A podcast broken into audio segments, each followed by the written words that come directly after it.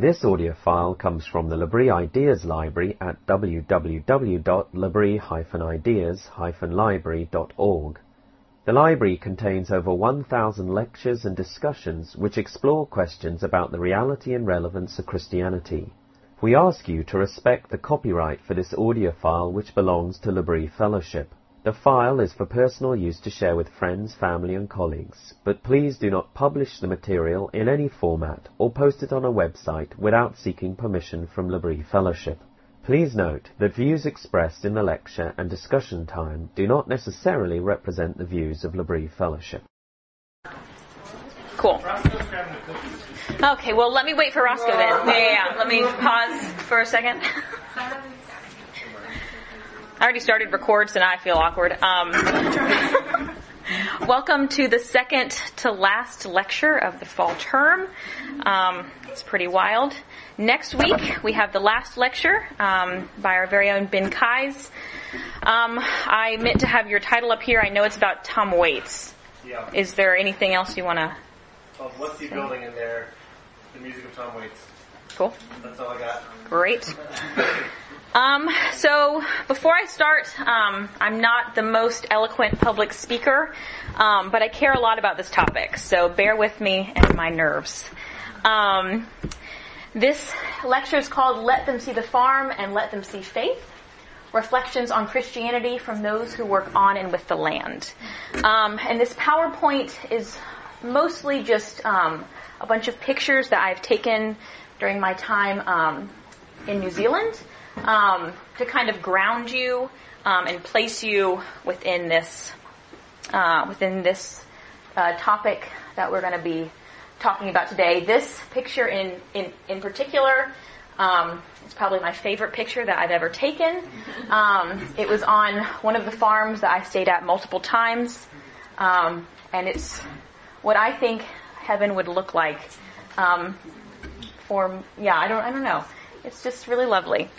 Um, so I I think a lot about rural spaces and um, and particularly farmers within these spaces. These thoughts were first planted in me through my familial upbringing in the in the Appalachian Mountains of um, of Western North Carolina, spurred on through my through my interactions with with farmers in the in the various butcher shops that I have worked at, um, and have been most significantly cultivated during my master's field work in New Zealand, um, where I interviewed Christian farmers about whether or not their their faiths impacted their uh, sustainable agri- agriculture. A deep care for this topic has has also been sustained through through reading writers such as Wendell Berry, Norman Wirzba, um, Ellen Ellen Davis, as well as through my recent finding of Gracy Olmstead's book, Uprooted. Shout out to Joshua for showing me about this. Um, she especially will be joining us tonight, um, but um, these other writers will as well. Um, as I tell stories about people that I met during my field work, um, and as we begin to think about what a relation to place means to their um, to their Christian faith and, and also to to ours. In a world that is increasingly urban, rural areas are, are often seen as as backwards, behind the times and, and unworthy of care. Um, Gracy Olmstead comments on this while, while explaining the purpose of her book by, by saying, quote, I think these attitudes often arise from a lack of presence in or, or knowledge of farm communities, of the, of the vast swaths of, of countryside that are rural, farm centric, and, and filled with people who love their, their homeland. That is one of the reasons that I'm writing this book, to help people in, in more urban areas see what they what what they have missed, perhaps when they fly over over rural areas and, and gaze down on an empty patchwork of, of fields. It is easy to look at that patchwork and, and not see the life below you. But that world is, or at least it should be, over overflowing with, with life. Soil, seeds, fruits, animal, people, and and more. End quote. I could not have said it better myself, and I'm hoping that um, that this time might might open up a bit of a lens into various rural agricultural areas. Just some more pictures to place you. My lecture is in a large part um, just a chance to introduce y'all to people who I have met, whom I care very much about. um, and to express their, their faith in Jesus in a lovely and, and unexpected and, and fascinating way. Getting to know Jesus doesn't always happen by um, sticking our, our heads into a book, the Bible being, being an obvious ex- exception. Um, it also happens through the through the stories and the lives and the and the actions of lay people who are daily doing who are doing daily work to provide for their families while while also holding on to the hope of the gospel. In the realm of religious studies, which is where I've spent um, most of my small academic life, um, there is tension always held between what is the real form of a religion. Is it the doctrine, the holy book, the well-known authors, um, or is it the lay people who, who daily live and, and breathe their, their faith? I think it can and is and, and will always be a mixture of, of both. But for tonight, we will be focusing on, on what I like to call lived theology. The way rural agricultural people express their Christian faith and, and how we might learn more about Jesus from their stories. In many ways, this, this lecture is about place. Place is a word that, that can de- that can be defined and, and understood in a vast array of, of ways and often carries with it a lot of baggage. However, I think that place is also an, an important word to look at when thinking about who Jesus is and how we interact with him in our faith lives, regardless of, of how we define or how we, or, or how we relate to the word. The conversations surrounding place in this lecture will be focused on, on rural agricultural people and how they interact with their land in conjunction with their belief in Christianity. Gracy Olmstead, in a recent Plough article, speaks about place by saying, quote, our sense of, of being and identity is formed by, by our perception and an understanding of where we are, by the way we name the world and our ourselves. But many modern humans lack a full understanding of their places and of their identities as, as placed within that landscape. They are, in, in Dr. Norman Wirzba's words, wayward, lacking an, an understanding of where or who they are. End quote. With this in mind, as we enter into stories of, of farmers, pay attention both to how they, they interact to their own place and maybe also think about how you relate to whatever place you are, are currently rooted upon. Whether you're rooted there long term in in transition, moving from, from one place to to another, or if being here at L'Abri is the only physical thing you can call your place right now. This lecture is divided into three sections that have been created based upon three quotes from, from farmers that I met during my time within New Zealand. The first, I have a very spiritual saying, shit happens. The second, I see God out the back of my farm leaning on a fence post somewhere. And the third, let them see the farm and let them see faith. I will begin by looking at the dirty and, and earthy quality of of rural agricultural Christianity. Then I will move to the idea of God residing and being rooted in and on the land, and end with some musings on the way that celebration and goodness can be seen and, and cultivated in the midst of a life that is both, te- that is both temporary and e- eternal. What I am hoping to articulate within this next hour is something of the deeply grounded and, and lived faith of rural people who daily work on and, and with the land and the ways in which we can all learn from a life that is lived, for better or for worse, rooted to place. Um, I should start by, by commenting on what I mean when I say the word the word rural. In Allen T. Stanton's um, book Reclaiming Rural, uh, Building Thriving Rural Congregations, uh, which is an excellent book if you are interested in um, in any kind of rural ministry. He notes that, quote, while urban communities can be easily identified, rural communities e- exist as a spectrum. Definitions of, of rural capture snapshots rather than painting a, a whole portrait, in large part because a whole portrait is nearly Im- impossible to, to capture, end quote.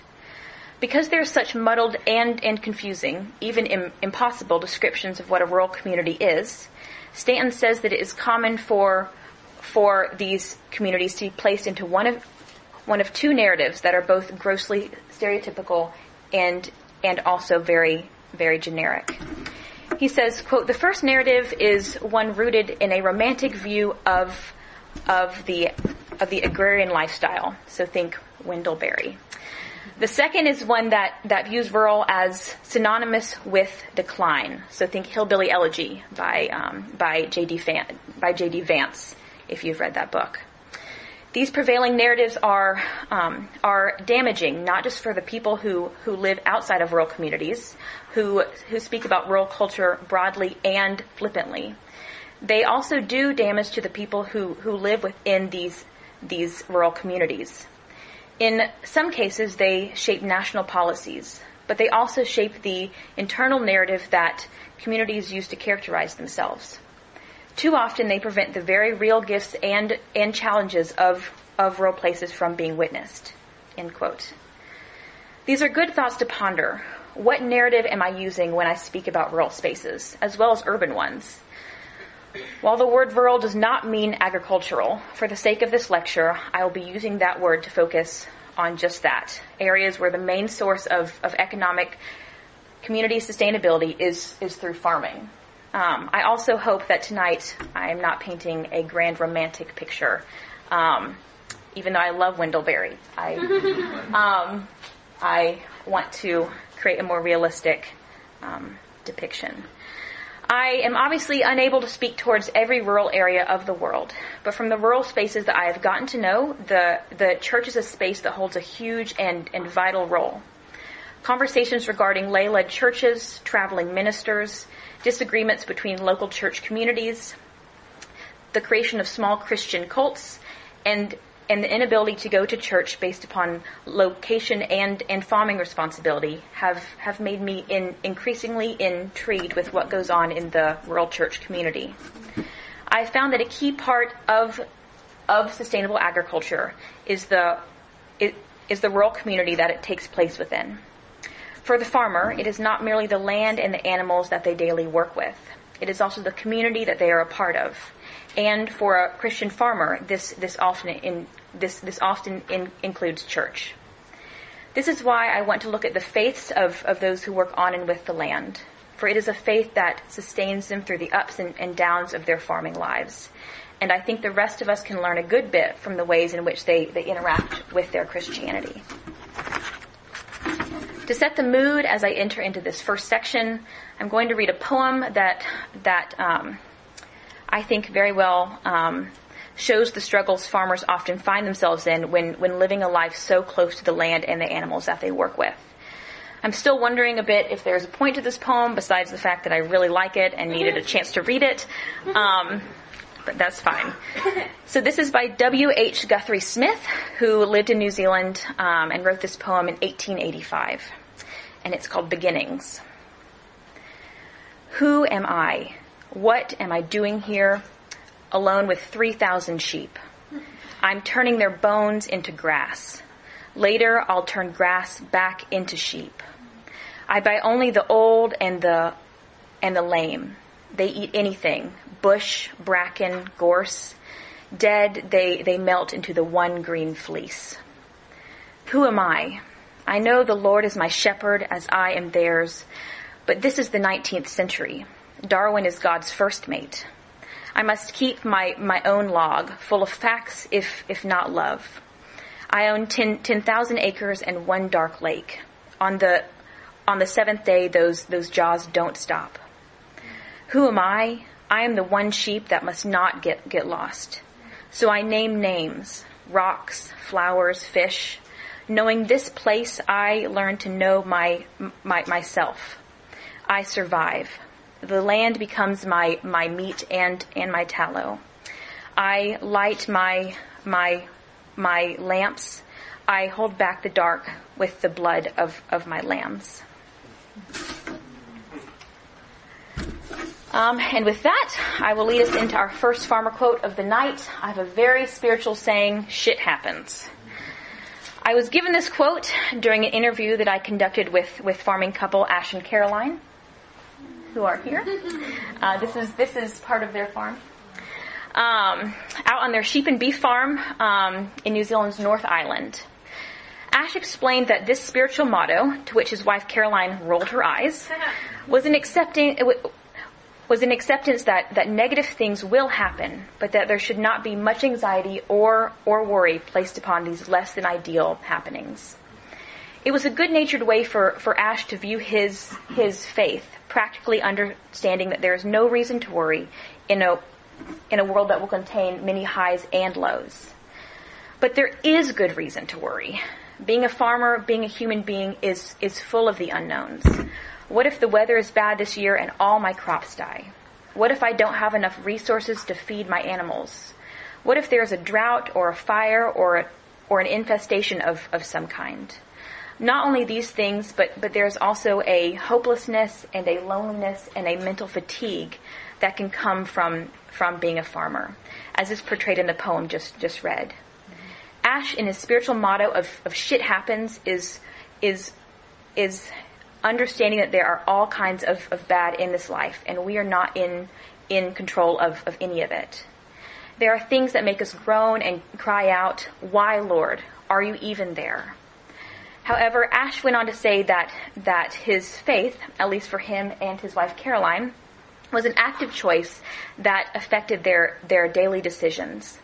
This could be as as mundane as performing farm chores or as practical or, or, as practical as, as giving money in in support of, of overseas missions. An underlying theme that um, that rural agricultural faith contains, as I've mentioned before, is the emphasis on, on place, as as rural spaces are, for better or for worse, deeply in, in, ingrained in a in a place. The problem with being so so attached to a particular location is when bad things happen, there is nowhere to go. It isn't often a feasible option to simply up and leave, as, as entire lives are, are wrapped up in the rootedness. Part of Ash and Caroline's active choice in, in believing that God is good and, and takes care of them in the midst of life's un, unpredictability has to do with how they relate to their small area of the world and, and how they invite God to also be an active part of it. Ash and Caroline told me a story about how they had traveled around the farm carving the word shalom, a uh, Hebrew word meaning wholeness, peace, and, and well-being, into various fence posts and trees. They then spent time praying over the land before partaking in communion, bearing the leftover bread and wine as a way to physically connect the ritual to the land. Caroline explained their, their actions by, by saying, quote, I heard this thing about a farmer who was really not doing well. They went and they spread salt at, at each of his gateways and they prayed throughout his, his farm and it, and it made a difference to what was happening on the farm. Here, we have gone and we have prayed in a spot and we have taken communion and we have buried the rest of, of the communion there. This isn't our farm, it is God's. We are just stewards. He owns the cattle on, on a thousand hills, not us. We are blessed to be able to take care of it for him and for future generations of, of people that he will bring here. End quote. This quote directly e- expresses sustainability as a response to God's gift of the farm. While, while Ash and Caroline were telling me this story a few years ago over a cup of tea at their kitchen table, I remember smiling because when I glanced over at, at Ash, he was visibly embarrassed over Caroline's story. He completely believed in their actions, um, but as he explained after the story was told, we are weirdos. I know it sounds really, really wacky. This discourse of, of, of disassociation, calling, um, calling Caroline and himself weirdos, located themselves self-consciously against a, a perceived dominant cultural grain. It, it showed to me that they were not oblivious to how strange their, their um, ritual practices might sound to an outsider, and they acknowledged it as, as such. This act of communion, followed by the bearing of, of excess bread and wine in the land of their farm, creates a literal meaning to the idea of, of grounded spirituality. Ash and Caroline's Christianity physically became one with their farmland. The act of writing shalom on, on fence posts around the farm had, had similar effects, taking physical action to join God to the farm and to the land. this was not a one-off occurrence with the farmers that I met. Many couples that I talked to had, had stories of hardships happening and, and God providing tangibly on and with the places that the people had their roots. One couple, this is Betty, um, this is their farm, um, told me a story about the husband having a heart attack all alone on, on top of an isolated mountain while, um, while, while rounding up sheep. And it was a miracle that he was found.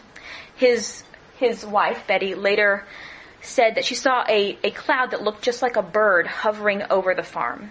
And she knew that that, that that was God saying he was present in the midst of all of this, protecting their farm and their family like a bird hovering over with, with outstretched wings. Another couple told me that they had a horrible drought that was threatening to close their, um, their dairy farm down. But as the husband was, was walking along the farm one day and deeply depressed, he heard God say, This is my farm. I am the one who will sustain it. Stop worrying about the business end of it. Start caring about the land and the animals and the people who are a part of it. I will provide for you. The farmer went and did just that, since then changing his his farming practices so that things are more sustainable for everyone and everything in, involved this spiritual experience happened on the farm, on the place where the farmer and their family lived. So what can we as outside observers learn from, from Ash and Caroline? From their literal grounding of, of faith to the way that Ash said that his spiritual saying was shit happens. We can learn that it is healthy and a good idea, even a spiritual practice, to recognize and and articulate that we are not in control we are in much less control than our urban, technologically sanitized ex- experience in the modern West would, would have us to believe. To have humility in acknowledging that our, um, our, our own limits as, as human beings, this is something those who work on and with the land are, are forced to reckon with, whereas the majority of us can often sweep it under the rug. The shit is a part of life. It feels physical and bodily and earthy. Life is hard sometimes, but a belief in Jesus can, can help ground your life and your actions, connecting you to the greater world that you are a part of. The way in which the Christian farmer relates to their land can, can often be filled with, with spiritual e- e- experiences relating to land and place.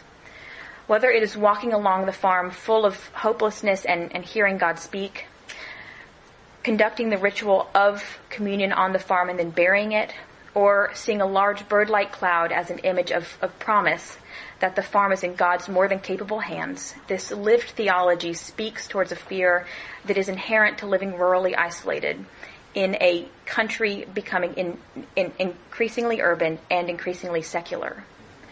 For these farmers, it is faith that sustains them, explaining why, why bad things might happen, but why they also do not need to lose hope, given that it is controlled by a greater presence. The sustainability of the land is deeply grounded in the spirituality of their lives. If for no other reason than equating the continuation of their farm with the continuation of themselves and their faith. As, as Gracy Olmstead says, quote, because the farm transcends economics and touches on the entirety of, of one's life, culture, ecology, lifestyle, and, and health, the downfall of the farm often has has emotional, communal, and even spiritual consequences for its owners. End quote. The consequences of, of hardship are huge, so to acknowledge that shit happens and to see this as a spiritual saying is an honest and an important part of, of sustaining both one's life and one's faith through trust and hope.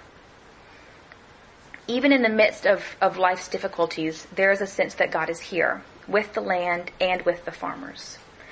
However, the idea that, that God is present and cares for the land and the, and the places that we inhabit, both rural and urban, this is something easily forgotten. While not impossible to realize in, in urban settings, rural agricultural areas can, can often create spaces more apt to remind us of God's presence. To recognize that God is here and that He cares. To work on and with and for the land. This, this easily forces a, a remembrance of, of who is in charge and the fact that it is not us. Wendell Berry writes in the foreword to Ellen Davis's book, Scripture, Culture, and, and Agriculture, that quote, we are, how, how, howbeit only in part, earthly creatures. We have been given the, the earth to live, not on, but with and from, and only on the, on the condition that we care properly for it. We did not make it, and we know little about it. In, in fact, we don't, and will never know enough about it to make our survival sure or our lives carefree. Our, our relation to the land will always remain, to a significant extent, full of mystery. Therefore, our, our use of it must be determined more by reverence and humility, by, by local memory and affection, than by the knowledge that we now call scientific or ob, ob, objective. Above all, we must not damage it permanently or, or compromise its natural means of, of sustaining it itself. The best farmers have, have always accepted this situation as a given. End quote. This brings us to our next section, um, a, sec- a, a section focused on the idea that God, the same God who created this world and made everything in it, is present and that he cares. I see God out the back of my farm leaning on a fence post somewhere. Jim, pictured here with his third wife, Marge, um, he was not married to three wives at once, um, told me this in all seriousness as, as part of a story about wondering if he should go ahead and, and sell his farm. A farm that was one of the most beautiful spaces um, that I have ever seen. Rolling hills covered in frolicking sheep, gorgeous native flora and fauna surrounded by, by bubbling streams, a long gravel road winding for, for ages around amazing rock cliffs. As we talked about my uh, my various research questions, he began to tell me one story um, pertaining to how his farming and his faith in in Jesus were um, were intertwined. Jim said, "They are two different things, but they actually are very tied together." I had a pastor one time and he asked me how I was doing because my second wife had, had just died of cancer while we were here and I went through all that some shocking things have, have gone on in the nearly 20 years that I have been here. This, this, one time I was, I was thinking of selling the farm, but then I thought, nah, God gave me this farm. He will show me when it is time to chuck it in. So I got through that lot and I carried on. You know, quite often in those times I just think, well, God put me here. I guess I am supposed to be here. Anyways, so the pastor came up to see me one day after after Jane had died, and he said to me, "Jim, where do you find God?" And I said, "Out the back of my farm, leaning on a fence post somewhere." This story that he told um, expressed his, his his understanding of the farm as a divine gift. Where did Jim see God? He saw God hanging out on his farm like like Jim himself might do. The land that he lived on directly expressed his faith, and it was on his land, on his farm, that he saw his, his faith physically manifesting. The beliefs and, and practices of Christianity might vary from, from farmer to farmer. However, as, as seen in the story shared tonight, the language of God being a part of the farm is somewhat in, inherent to the conversation around land, animals, community, and, and farming life in my opinion, God being in, inherent to the language of, of farming is due to the fact that the Bible is full of, of agricultural language. In Scripture, Culture, Agriculture, Ellen Davis writes that the Bible is a book about religion while also being a book that gives the story of gift, the gift being the land. Wendell Berry speaks towards this idea saying, quote, according to this story, the descendants of, of, of Israel were, were given not a land, but the use of a land along with precise in, instructions for its good care. They could keep the land only upon the condition of, of their ob, ob, obedience. By their disobedience, they were estranged from the land and the covenant by which they received it, and they were removed into exile. What we have then is a story and a discourse about the connection of a people to a place. This connection is at once urgently religious and urgently practical. It is urgently religious because the land is, is understood never as human property, but as a part of an of an intently complex creation, both both natural and divine, belonging to God. It is urgently practical because of the strict conditions of, of gratitude and care placed upon its its users. End quote. Knowing one's place is therefore of the utmost in, in importance to the discussion around sustainable agriculture and spirituality. It is through knowing and loving a place that care of creation, both local and, and global, can be cultivated. Within this is the idea that, that being rooted to a place is good because God himself is, is rooted to the land that, that rural people live and, and work upon this concept that, that God lives within his creation is, is difficult for many of us to comprehend sometimes, even if we know it to be true. And, and Gracy Olmstead speaks of this by, by saying, quote, rootedness and perennial belonging often make sense to us on a scientific and, and ecological level. We know, or at least realizing, what the soil needs for biological health and, and flourishing. But there seems to be a widespread belief in our society that these principles do not apply to, to people, that we are different, that our minds and our souls are, in, in fact, better suited to wandering and restlessness than to faithful belonging and the choice to stick. Um, Norman Wirzba also notes that, quote, my experience of, of farmers is that is, is that they experience daily multiple e- examples of God's goodness and power. Most, most basically in the germination and the growth of crops and the birth and health of, health of, of livestock. To be sure, crop, crop failure and disease, as well as painful death, were, um, were definitely possibilities, but the experience of, of farming overwhelmingly taught the benefit of grace.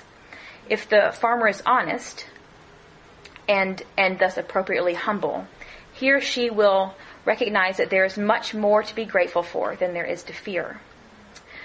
Authentic rest becomes possible even in the midst of, of harvest time because it is informed by the palpable, concrete understanding that God provides. The, the means of divine care, whether in plant and, and, and animal cycles of birth, growth, decay, and, and death, or in the kindness of, of kin and community are, are ample and clear for those who, who care to notice. End quote.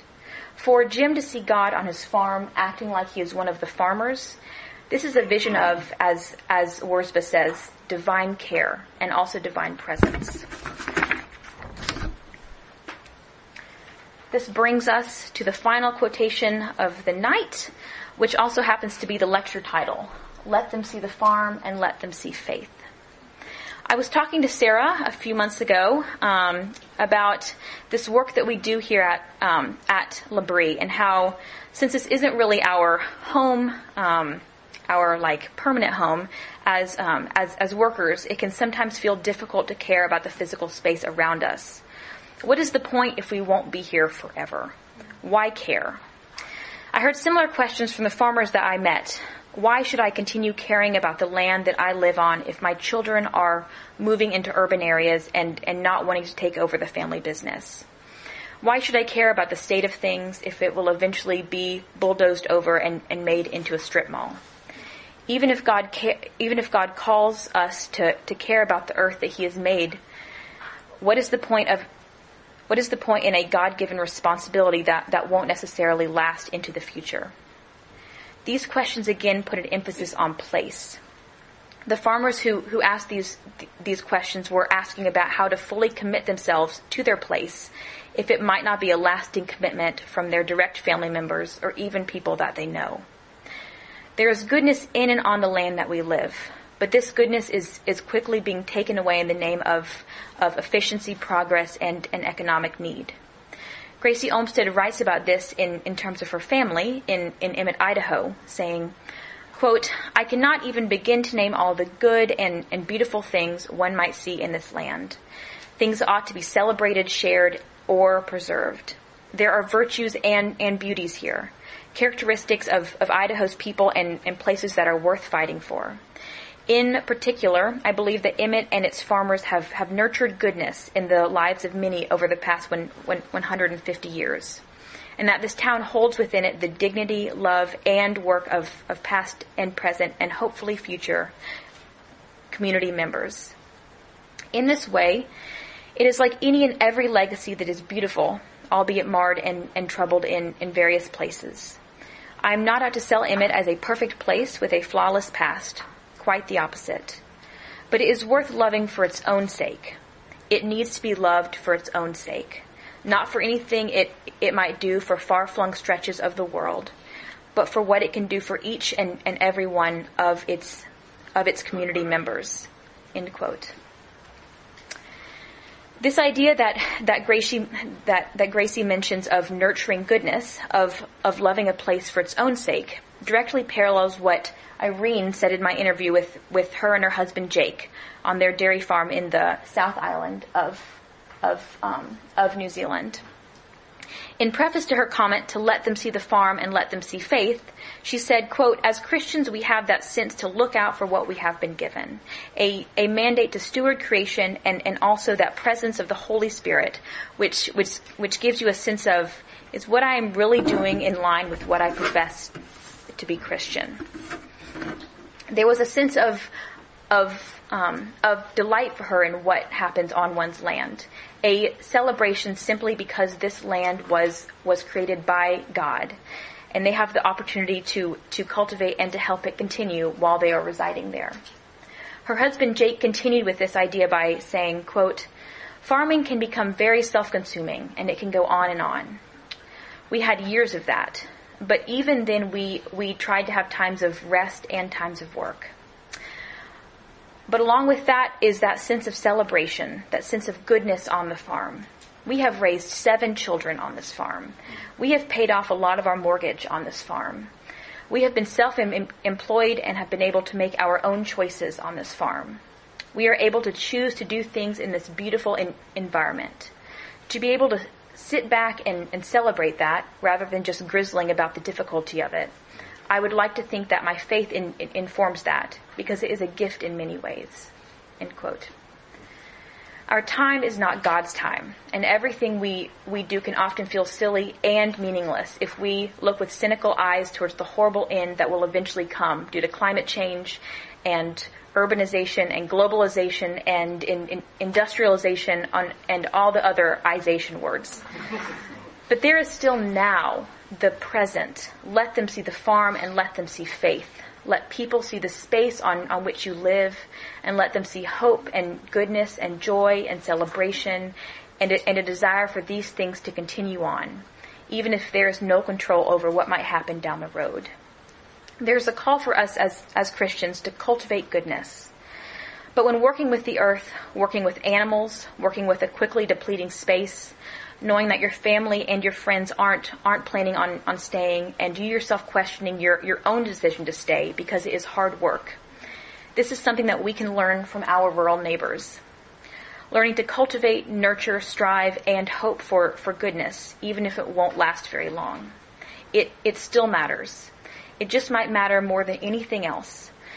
Because for others to see your, your care of a place that you don't own, it, it makes them wonder why you are caring.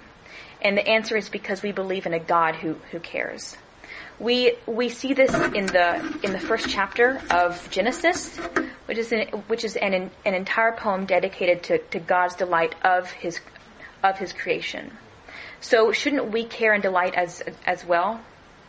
Ellen Davis says, quote, Throughout the first chapter of the Bible, what, what characterizes the God in, in whose image we are made in in relation to creation is, is approbation, true delight in the creatures. And God saw that it was good. Appreciation and, and enjoyment of the, of the creatures are, are the hallmark of, of God's dominion and therefore the standard by which our, our own attempts to exercise dominion must be judged. End quote. Let them see the farm or wherever you are living, and let them see the care taken on it. Let them see tangible and active faith in a God who, who loves all of his creation. There's much to be delighted in. Even if we won't be on this earth for very long, and it often seems like our, our hard work and, and care are for naught. Let people see the beauty and goodness of the of the spaces that we live in, and let them see Jesus in the in the process. Yes, shit happens. But yes, God resides on this earth with us and as a creation that, that he has made and, and he cares about, and therefore we should as well. Our work on this earth matters. I'm not trying to create some grand romantic visions of, of rural agricultural areas. They are not more perfect than, than any other place. However, it is my belief that these areas have a lot to teach those of us who do not daily in, in, engage intimately with the earth. And it is my belief that, that having humility to learn from, from those who don't live like us is important work that, that we as Christians are, are called to undertake. It is a very real threat, the threat that the farmer's work can be un, undone. And this is indeed happening in, in a lot of places. If this knowledge was, was all that there was, was all that there was, I would, I would feel absolutely crippled by a sense of so whatness but but being reminded that our our work in in Christ is is not in vain and that God can and will restore what has been lost and and what has been broken.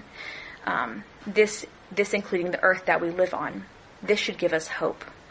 We are not called to save the world. We are called to live faithfully in the in the places each of us have been given and to bear well the honor of, of, of living into this kingdom that is coming the work of living well, of, of letting go of control, trusting that God is present and He cares, and, and living with delight. This requires a, a, attention. Good work done in faith and, and hope. Work that demonstrates our, our care for a place that is fading in, in so many ways. Work that ascends to the value of the of the weak and the seemingly in, in, insignificant, from the soil microbes to the animals to the trees to the people is, is such a profound witness to the goodness and the faithfulness of, of, of our Creator. What can we learn from these stories and from the idea that, that being rooted somewhere can also help ground one's, one's faith in God? We can learn, as, as Gracy Olmstead says, quote, to stick, choosing to, to invest ourselves in, in place, to love our, our neighbors, to leave our soil a little healthier than it was when we, when when we uh, when we arrived. End quote. We can also learn to cultivate a, a, a sense of placeness wherever we are, even if we are not there for very long. To cultivate, grow, and sustain a sense of, of goodness and also delight in, in where we are when we are there. The scripture verse that almost all the farmers that I have gotten to know quote um, and say is their life motto is Micah 6 8. And these are words that I want to leave you with tonight. This passage, like the three quotations that have guided our, our time tonight, express a faith that, that calls for active participation in, in life, a remembrance of, of grace, and the call to trust in the one who is the creator and is the sustainer of all things. Micah 6 8. He has shown you, O mortal, what is good. And what does the Lord require of you? To act justly and to love mercy and to walk humbly with your God. And I will leave you with this picture of Richard and his sheep. Um, so that is the end of my lecture. You are more than welcome to leave, as I would be if I was not lecturing, um, and go to bed. um, but it's also time for questions if you have any. Um, so yeah you, Kelly. Mm-hmm. Thank y'all. Mm-hmm. Uh, how many folks have you interviewed for the project? I interviewed 25 different couples. Wow. And there were a lot more that wanted to be interviewed that I didn't have time for. Wow. Yeah. How far was this spread across um, I went to, um, uh, it's called the Waikato uh, area of New Zealand, which is like the middle of the North Island, and then the Golden Bay area of the South Island, so like the very top uh, beachy bit. Yes. Yeah. When it came to, you mentioned at the beginning the predicament of typical farming rhythms make typical church participation and mm-hmm. Sabbath practice doesn't look the way that perhaps we conceive of it here. Did that come into your conversation as to how that looked for them? Yeah, I mean, church was really important to them because it was like their main community um, space. So like a lot of them would be like, yeah, I'd get off my tractor and I'd just run to church with my gum boots on, and um, they would have to like lead the service um, most often because there weren't there like weren't many ministers who wanted to be in rural areas, or there'd be like a like one traveling minister who'd kind of pop around to different ones. Um, but church was really important to them. So they kind of tried to make that um, make that a purposeful decision. Um, yeah. Yeah. Yeah. What was the name of the? Um, it's called Beginnings, and it's by W. W. H. Guthrie Smith. Yeah, I've been wanting um, any any place to talk about this poem, or just read it. Yeah. Is he a poet or is he mostly a sheep herder? I have no idea. I I don't even know where I found that poem. I think it was in some like really old book that I was looking at. Yeah. Yeah. So you, you said, um, certainly implied in this lecture, that there's really not many young people continuing to work on the land. Um, was that the case? Was, were there any young, younger people wanting to take over farming, or was it pretty much exclusively older people that were kind of envisioning the end of the of the use of that land? Yeah, I, I interviewed um, a trio, and it was um, the parents and then the son. Um, that was the only like younger guy. He must have been in his early 30s.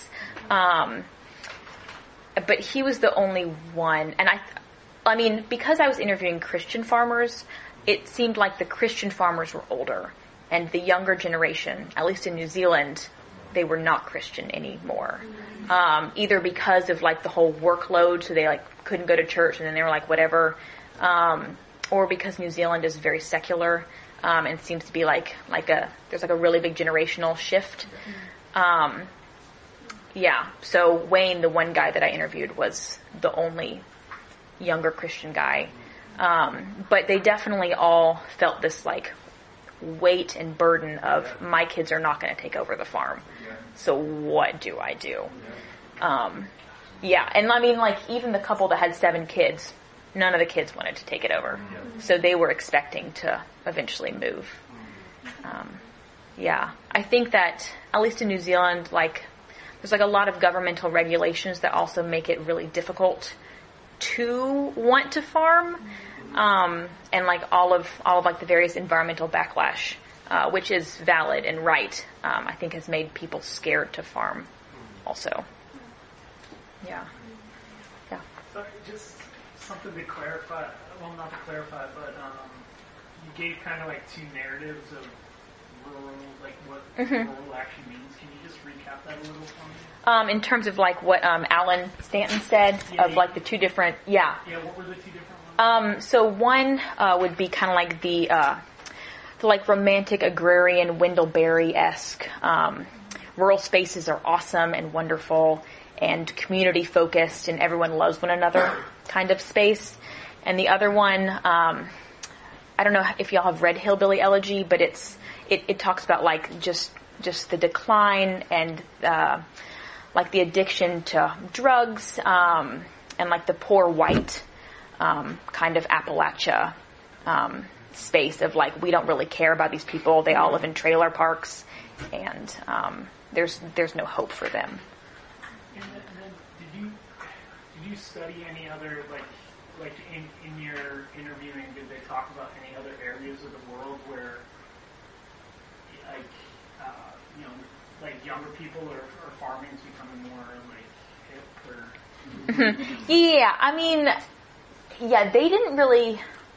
There's definitely a difference between the farmers in New Zealand and the farmers here. I think farming here is quite hip, um, but I think that's because the way that our agricultural system has gone, that that they have not gone through yet or ever.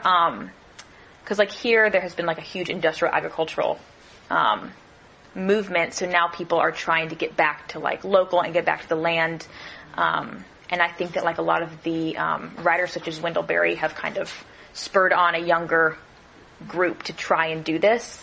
Um, and while that's that's good and that's working, um, I also think there's still this tension of like the farmers who have been doing it forever and these young gung ho people um, who are like yay land, but not knowing the history of the land. Um, but I, I, I do have a lot of hope, um, and a lot of the younger farmers that I know, um, I think, are being a lot more wise with the reality of what it means to farm.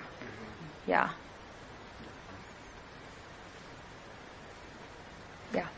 What was like a particularly spiritually enriching part of this something from all these couples that you found like you'll carry with you moving forward, or, or how you want to interact with kind of farm spaces? Like, like the, the kind of the, the biggest thing that comes to mind, I guess. I mean, I think just their stories of of how they saw God interacting on like a kind of personal level with their farms.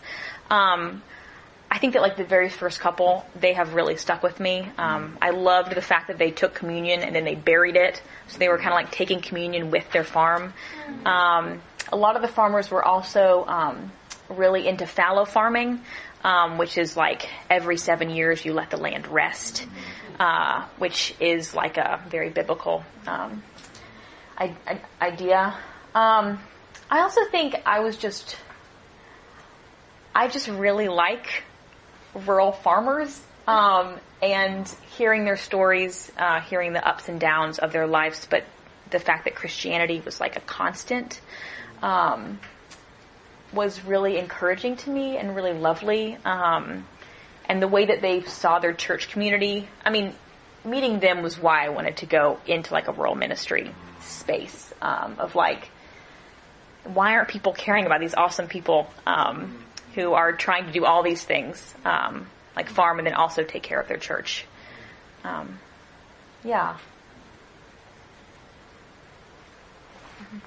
Um, I'm just curious. The um, the poem you read, and then um, the first poem you read talked a line. There was a line or a couple lines about like basically like the sheep, finding old sheep that then will become grass, and then the grass will become Mm-hmm. like the sheep. Having that, and then seeing your first point of um, shit happens, Mhm. I was sort of primed for you. I was thinking that was more of like almost like there's something about the cycle of life Mm. and uh, excrement becoming compost or, or, or something like yeah. I, that's just sort of where I, I was Mhm. wondering where it was going. But I was just curious because so many of the it seems like there's a lot of um, like like uh, sheep and, and the dairy Mhm. where there's then a lot of um, you know and uh, Shit. yeah Yeah. yeah, yeah. I, I, i'm just curious if you just just because when I saw it after hearing the poem, that's sort of like where my I was like, oh, I wonder if there's going to be uh, uh, some sort of like reflection on on just that very. Uh, I mean, it's not. It's a very natural occurring Yeah. thing. I was just curious if you have any thoughts on, or if anybody said anything just about more, not necessarily about that, but um, Yeah. about what that represents in, in sort of an older way of farming, and then even just connection to the earth. And I was just curious if you've got any Yeah, I'm trying stories or to. thoughts, and if not, it's okay. It was just sort of where my mind went, hearing the poem and then seeing Yeah. the title. Um, I'm trying to think. I don't. Yeah, I don't know. Um, you can always get back to me. You know where I I will I will think about it. I'll get back to you later. Yeah, yeah, yeah. I'll go talk to them, and then Yeah, yeah, yeah. yeah. mhm, mhm. Yeah. What recommendations do you have for rural people? Like, what based on the, the stuff that you've researched, like, what would you like bring to them for them to like to do or to pay attention to? I don't think I should bring anything to them. I think what they need is for people to ask them their stories and ask them to just share about themselves. Um, like when I asked my my four questions that I asked all the farmers, um, a lot of them were like, "I've never thought about it before. No one's asked me how my faith relates to my farming." But now that I think about it, or they would like call me up a week later and be like, "Hey, so actually, can I redo my interview because I've thought about it?" um, so I, I mean, like I didn't grow up in a farming uh, family, so I, I feel like I am, I. There's nothing I can bring besides maybe, like listening and support, um, and encouragement in, in, in what they are doing. um, but then also the encouragement um, that they can continue to do it in a way that is like not hurtful to themselves or to the land. Because I think that a lot of like um, of like the various industrial practices um, have been in the name of like just efficiency um, and ease. Um, so to encourage people to continue doing what they're doing and that it's good. Yeah. And what would you say to urban people? In terms of I don't know. Like that's it's an honest question. Like what what do you say? Like how do they live their lives differently? Like I don't know. Just it's kind of a constant question of like yeah, we're all in urban. So it's Mhm, like mhm. how how there's a disjunct. So like how does that change or shift? Yeah, I mean, Esther and I were kind of talking about this earlier today, um, with like bringing Wendell Berry to an urban space kind of thing, or like, what do you do if you live in a city, um, but you still want to care? Um, and I, I think I would kind of just say, um, to get to know the place that you're in, because I think that rural people, I mean, they're kind of forced to, but they have to know their place. Um, and I think it's harder within a city. Um, but to still get to know the area that you're in, the little section of the of the city, um, to get to know your neighbors, which might be weird, um, but to still care. I, I I feel like that is probably what I would say. So you're still placed, even if it's in like quite a hectic or, um, yeah, seemingly like like a I don't know like rootless place or something. Yeah. Yeah, Kayla. Um, I read an interview with Wendell Berry, and he says, "By restraint we are made whole." Um, and he's talking about the land, but he's also talking about people. Um, and the way we need to live restrained Mm-hmm. in terms of our our access to abundance. And I do think there's a connection there to Marguerite's question Mhm. of restraint Mhm. in terms of our access to everything Mm-hmm. and also distraction, but just the restraint component of, Hmm. of um, yeah, wholeness. Mm-hmm. Our, human, our humanness and wholeness and Yeah. Living within Hmm. limitations and our, res- our restraint of not living outside of that. Mm-hmm. Mm-hmm. Yeah. Um, I'm wondering. I think what I'm thinking about in my own life is like ch- about choosing place. Um, and like the people you interviewed were already kind of rooted, and it sounds like it was more their kids that were making that choice. But um, I'm just wondering if like in seeing the way in in your interviews and seeing the way these couples and families have like chosen a place, uh, if that has like informed the way you think like you will go about like choosing a place. Um, I think like sometimes I'm like, should I just stay where my family is because my family's there? Like, is that you know kind of like? You should um, read this book. Yeah. And um, yeah, I think. I mean, I have a really romantic view of um, place, and I I have a problem with being like I'd like to be in my place right now and then never leave, um, which is just um, causes me a lot of anxiety. Um, I think though. Choosing a place is kind of ah, this might be dumb, but it's kind of like a marriage. Um, and I think that Wendell Berry actually says that somewhere um, of like when you when you live somewhere, um, you and you like want to stay, then you need to stay, uh, regardless of when it gets bad and when you don't like the people, um, and when you realize that actually you should have chosen a different place or um, whatever. So yeah, so so when and and I don't know if you I think that life also just like places you sometimes without you like necessarily like saying I'm choosing this place to be placed. Um, I think it's okay if you aren't placed where your family is. Um, but I think it's also a really lovely thing if it is. I don't know if what I'm saying actually makes any sense. Um, I guess speaking for myself, I would say put a, put less weight on choosing a place or put less weight on trying to get to that place and then staying there and kind of let let the places that you're in be that place for now. Um, and then eventually you'll stick somewhere um, and invest. Yeah. Yeah. You may this, um, I was slow processor and was taking a lot of notes, so if you did, I missed it. Um, but you talked about like industrialization and kind of the damage that that's doing. I'm curious to know kind of your take on, um, or maybe even in talking with the farmers, kind of like the impact of like more organic movements or like Mm-hmm. grass-fed meat movements and all that. If that's happening in New Zealand as well as it's happening in the United States, and like if that's kind of balancing the scales, or if it's not really making a huge dent in the kind of like yeah industrialization hmm tidal wave.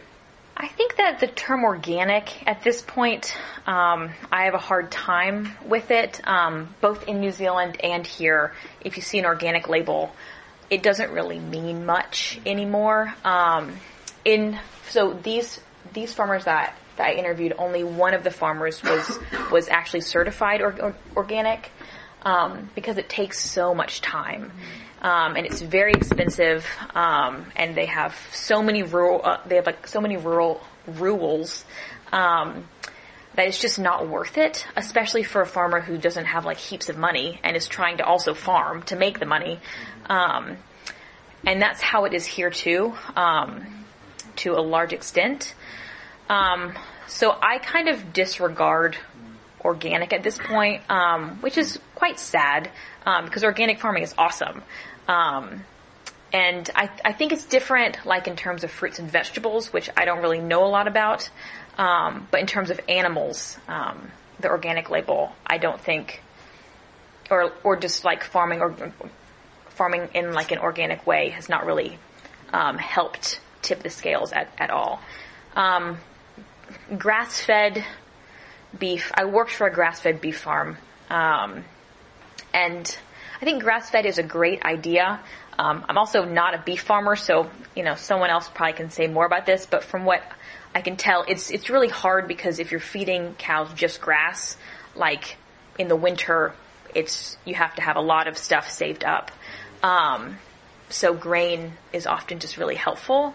Um, some of the farmers that I knew would like finish with with grain, so like feed their cows grain the, like the last six weeks, um, but it was grain from their own farm, um, which like they were really proud of. Like we aren't just feeding them corn that's genetically modified from somewhere. Uh, this is corn that we've grown. Um, I think what's if anything is going to change the industrial agricultural space um, is starting to this sounds so cliche, but like buy more locally um, and support the farmers who are around you, um, who are really trying but might be smaller, um, and also just to eat less um, meat. Um, yeah, so I, I, I have hope for the for the agricultural system. yeah. I don't know if this is related, but you've talked before, like we've talked before about how there was sort of like conflict with these farmers. It was like Wellington hmm and environmental stuff coming like from urban spaces, kind of like top down, hmm and that kind of being a conflict. Could you talk a little bit about that? I think that would be. Yeah, yeah. Um, so Wellington, which is the capital of um, of New Zealand, is where I lived and where I went to school.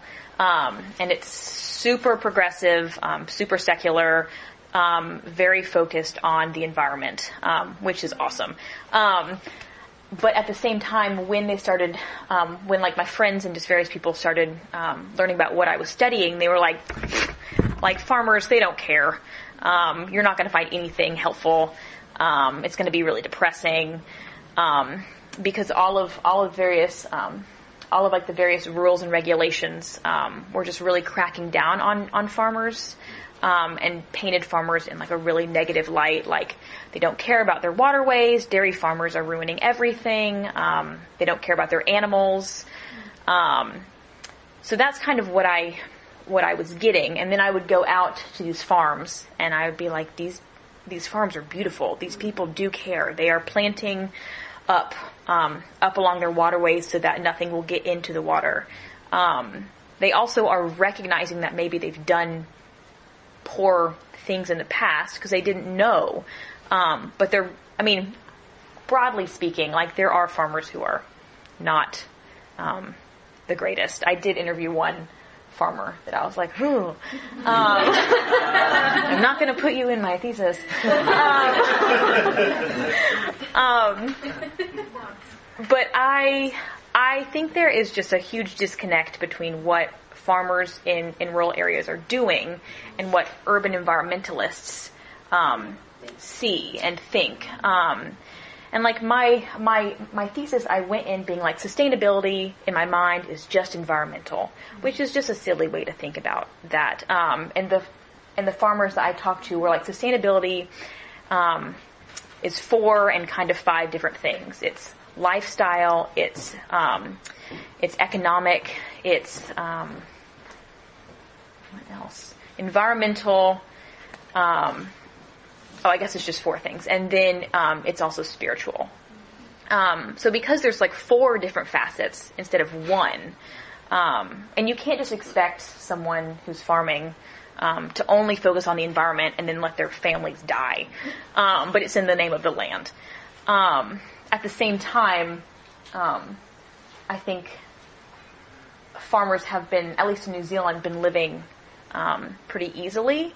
Um, since New Zealand is like a farm centric space, um, and a lot of them are annoyed with the government because they're adding these rules and regulations, which like maybe need to actually be put in place. Um, yeah. What are the restrictions? That I mean, is, is it about like uh, animal waste getting into waterways? Is, is, that, or what are some of the issues that are a point of tension to environmentalists? I think the waterways are a huge thing, at least in New Zealand, because the waters are seen as sacred. Um, and so, yeah, I think like a lot of like the effluent coming from dairy farms um, into the waterways, it's a huge deal. Um, that's my mind. That's like the main one. Um, yeah, but they, and I mean it, like they really didn't care about like fencing up waterways before, um, and so it's been a more recent thing of like planting along yeah. Yeah.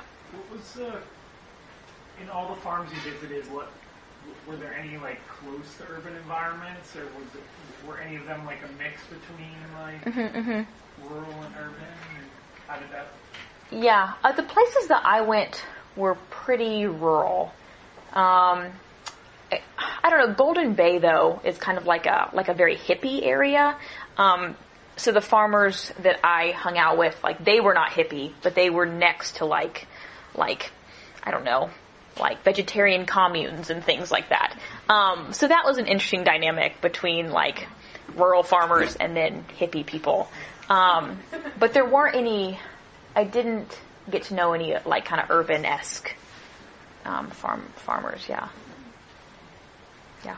I heard one pastor mention that he was just looking at books that were published about church planting, and like there was of all the books on Amazon, there was probably two about planting in just not cities, mm-hmm. in, uh, suburban or rural areas, and one of them wasn't even didn't really apply. So mm. to your point, it's like it doesn't get a lot of talking, at least amongst I don't know mm-hmm. whether where a lot of books are just published and circulated. Mm-hmm. Um, reasons why folks are like, ah, I'd rather stay in the city and not be minister in our group?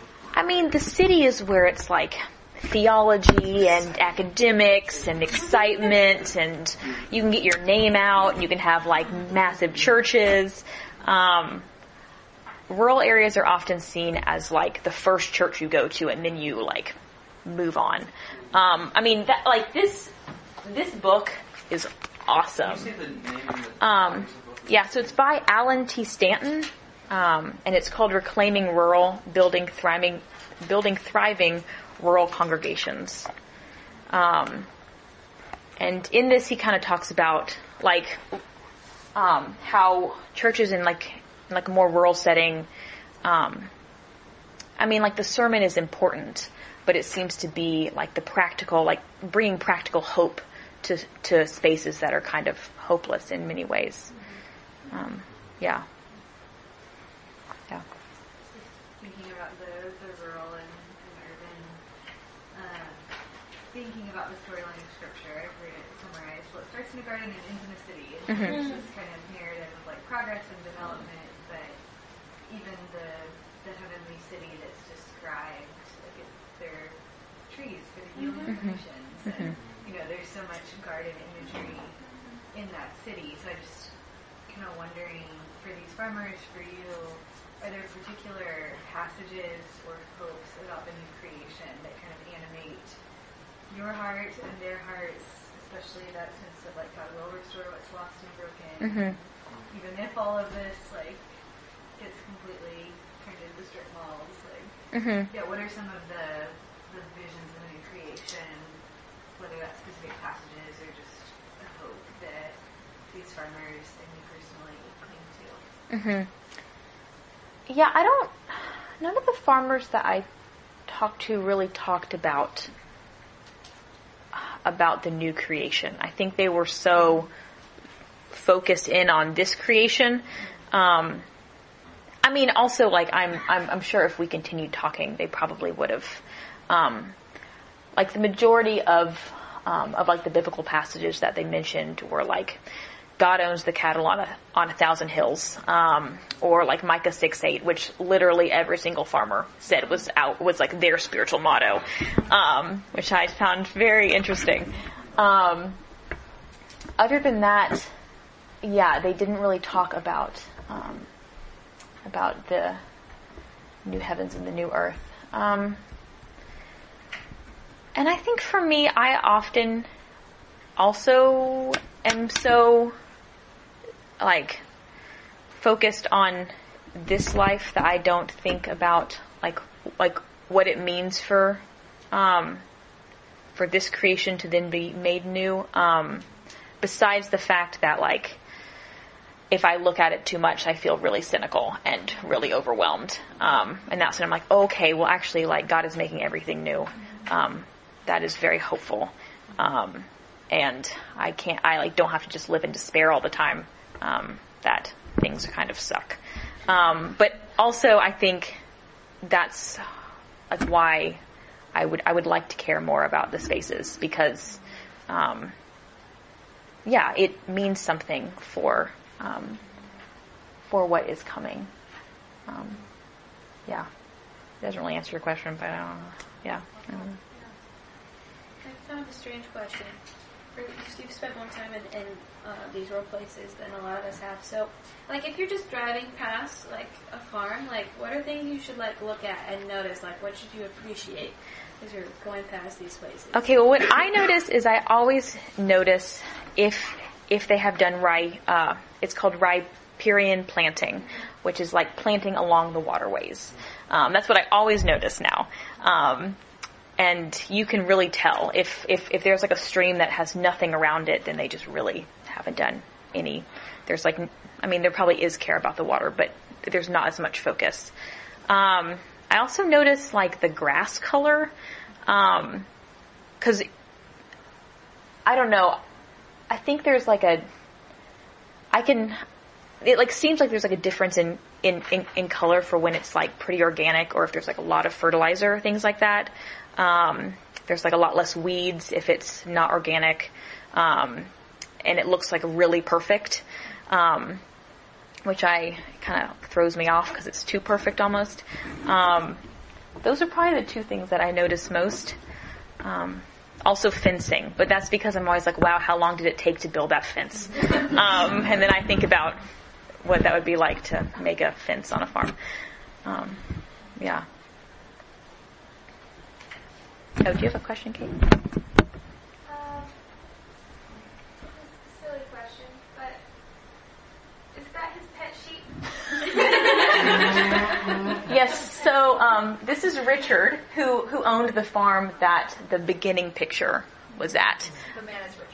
Yes, yeah, yeah. I don't, I don't, I don't know the sheep's name. Um, yeah. So Richard um, was my favorite farmer. Um, and he was like this elderly man in his 80s who was like from England, and his wife um, was from like the Ukraine or something, and they had moved to New Zealand, and um, they had a bunch of sheep, but this sheep was like the sheep that just hung out with them. Um, yeah. So I just, I don't know, we were like talking one day and then he just started like walking his sheep and I was like, I need to take a picture of this. It's the cutest thing I've ever seen. Yeah. Yeah. Why do you think so many radical environmentalists are such secular people or even kind of anti-religion? And I don't mean just liberals like Mhm. Al Gore, more like Edward Abbey or Derrick Jensen, John Zerzan, these types of people. hmm This is only my personal opinion, which is not super um, knowledgeable, but I think it's because um, uh, so like Lynn White um, wrote oh what's it called? Does someone Yeah.